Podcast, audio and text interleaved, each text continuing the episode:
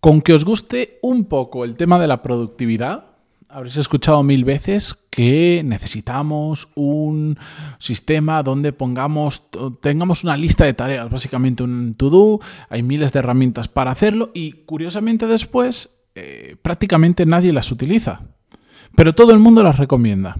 Y hoy os quiero explicar por qué normalmente las listas de tarea no funcionan. ¿Cuál es la realidad del uso, del sentido que hay detrás de esta recomendación? Y, y, os voy a contar alternativas, bajo mi experiencia, que funcionan mejor y sobre todo el por qué, en mi opinión, no funcionan y hay otras, como os decía, alternativas que lo hacen bastante mejor. Venga, vamos con el episodio 1297, pero como siempre antes de empezar, música épica, por favor.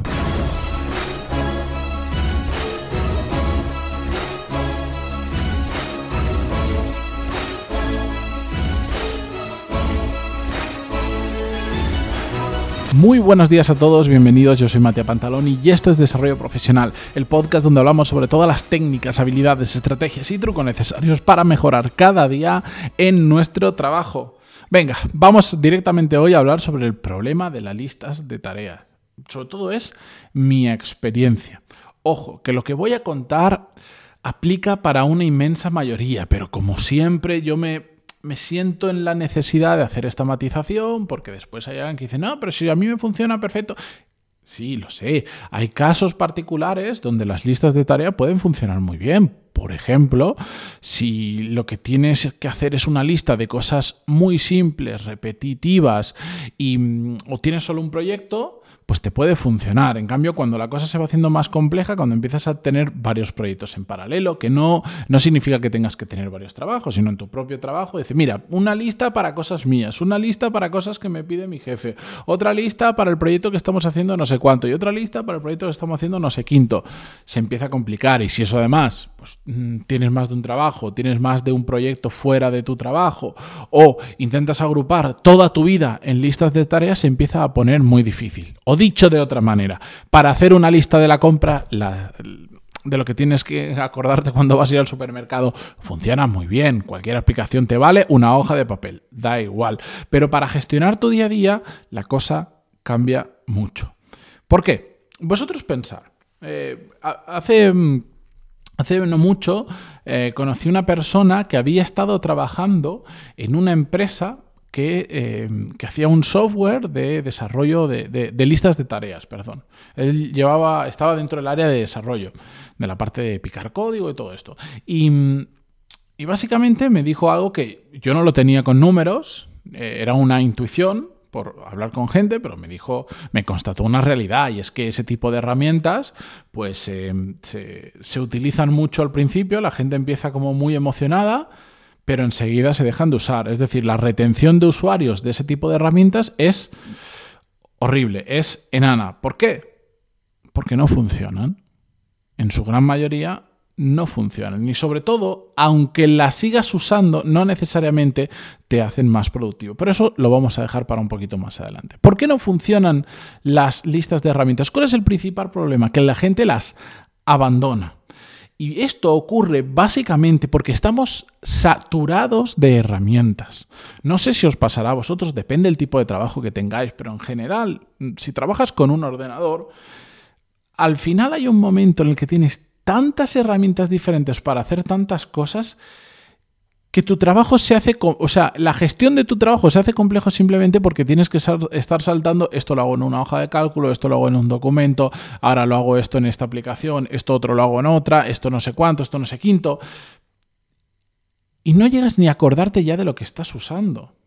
Y yo esto lo he vivido todas y cada una de las veces que he intentado integrar un, una herramienta de lista de tareas en mi vida y os aseguro que habré probado varias decenas de herramientas tranquilamente, pero cuando hablo de probar no me refiero a meterme en la página web y ver qué características tiene, sino descargármelas, empezar a usarlas, rodarlas un tiempo. Siempre me pasa lo mismo, que es que el dolor de introducir otra herramienta más en mi sistema en mi forma de trabajar, ya hace que la probabilidad de que la deje de usar aumente. ¿Por qué? Porque entonces cada vez que tengo que actualizar esa lista de tareas, que si realmente la utilizamos bien tiene que ser todos los días unas cuantas veces, porque es un listado de tareas que vamos tachando, ¿qué pasa? Que te da pereza. Te da pereza porque ahora tengo que abrir esta, ahora esta aplicación mm, la acaban de sacar, solo va en iPhone pero no va en Android, o al revés, o no tiene aplicación de escritorio, o la aplicación de escritorio la han dejado de lado y es malísima y lo tienes que hacer desde el móvil, y entonces en ese momento no puedes consultar el móvil o lo que sea.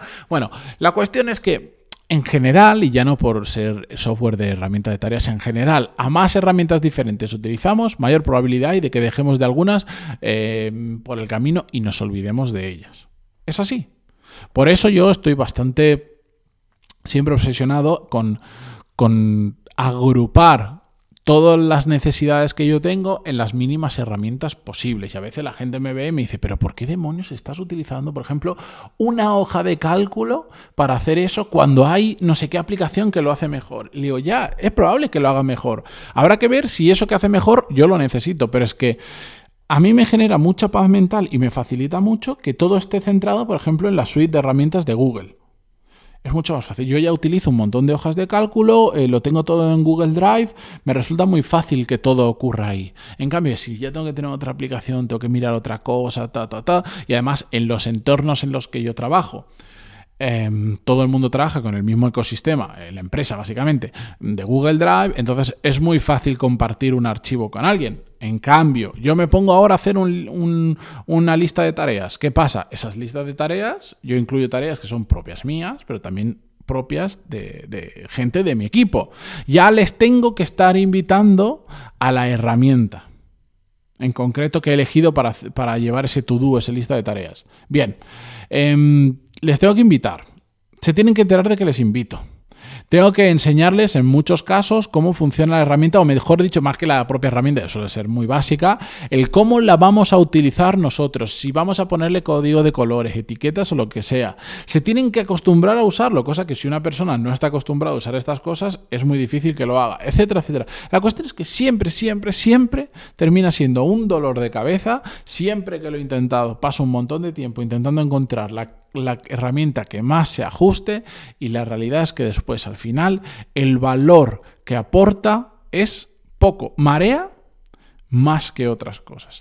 En cambio, lo que yo utilizo y lo que hace que a mí me funcione esto de entender qué es lo que tengo que hacer y no olvidarme de nada, es el Google Calendar. Pero yo en Google Calendar yo no me hago un listado de tareas. Yo lo que hago es cada vez que surge algo, me lo pongo en el calendario en un día determinado a una hora determinada.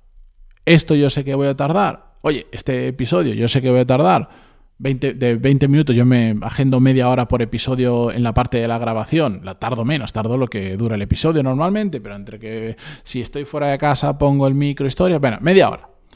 Si yo sé que quiero grabar este episodio, que es una es lo que iría en una lista de tareas, una, una tarea de la lista, pues oye, pues esto me lo voy a agendar tal día a tal hora y ese día lo voy a hacer y de hecho voy a agruparlo y voy a hacer dos. Si yo lo hago así en el calendario, me estoy obligando a quedarme solo con lo importante. ¿Qué pasa con las listas de tareas? Que como es infinito lo que puedes añadir ahí, empiezas a poner cosas. Y voy a hacer esto, y voy a hacer esto, tú, tú, tú. Y empiezas a poner un, un montón de cosas. Y después la gente, ¿qué pasa?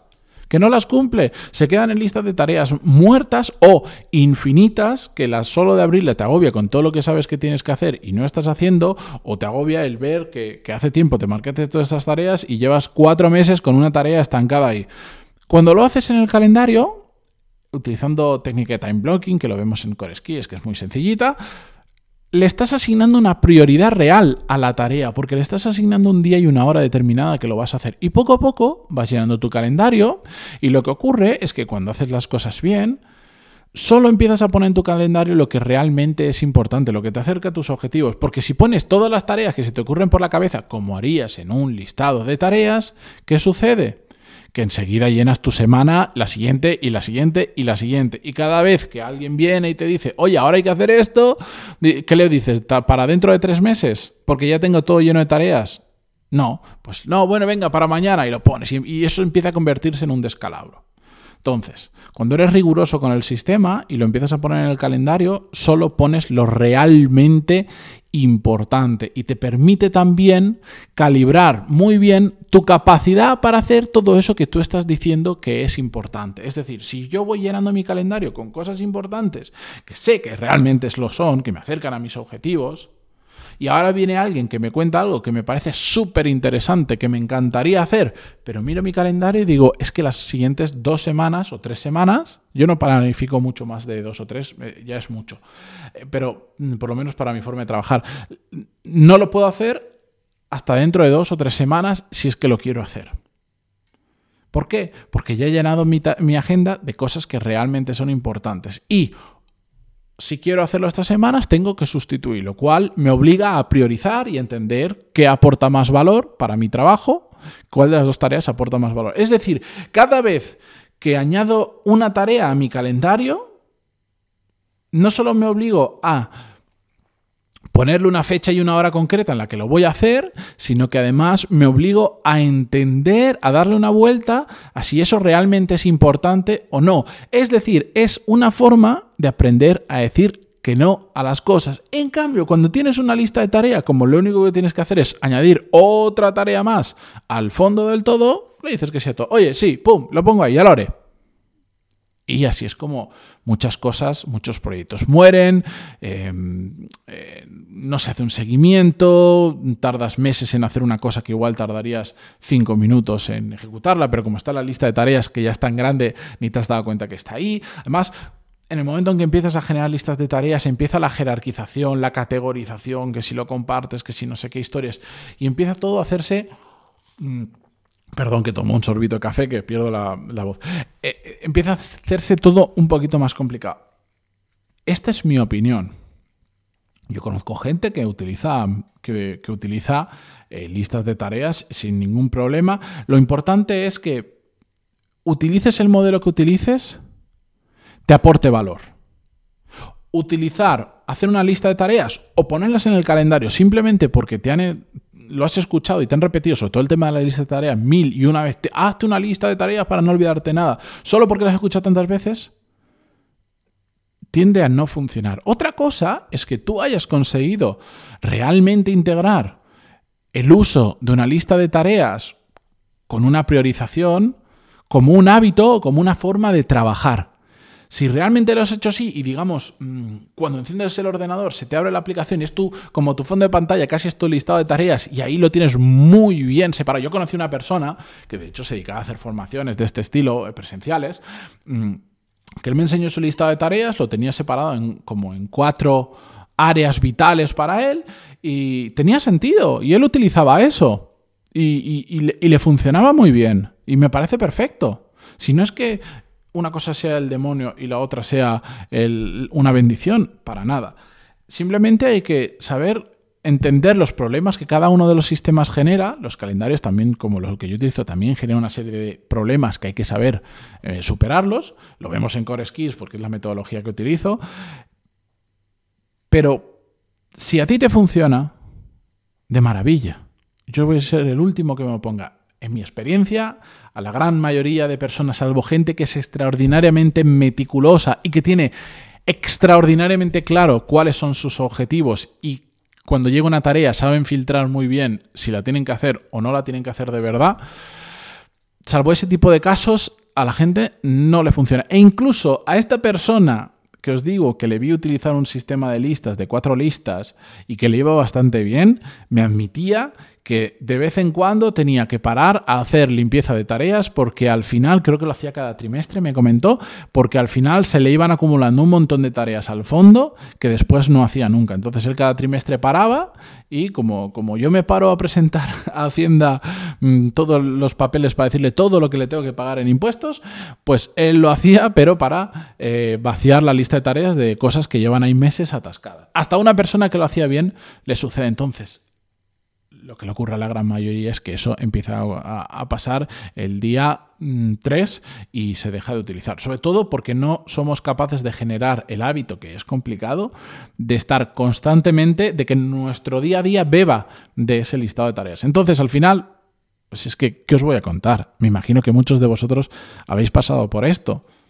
¿Cuántas herramientas de lista de tareas habéis probado? ¿Cuántas habéis empezado? Y seguramente si hoy entrarais con el email y la contraseña os encontraríais tareas ahí del 2015 que un día lo probasteis y os habéis olvidado que siquiera habéis utilizado esa herramienta. A mí me ha pasado. Yo me, he registrado, o sea, accedí hace, hace no mucho a una herramienta de gestión de tareas que creía que no había utilizado nunca y cuando accedí tenía tareas de, de ¿Cuándo era? No sé si era 2012, no, 2013, 2014, por ahí, para que os hagáis una idea. Que la empecé a rellenar no generé el hábito, se quedó por el camino y, el otro día descubrí que tenía tareas que ya no sabía ni qué significaban muchas de ellas. Pero bueno, simplemente es mi opinión sobre una metodología concreta de trabajo. Como os digo, esto no es blanco y negro, por favor, que nadie se altere y si alguien es fan de las listas de tareas, o mejor dicho, si alguien ha conseguido que le funcionen realmente bien y tiene una forma de trabajar con ellas específica para, para que así sea,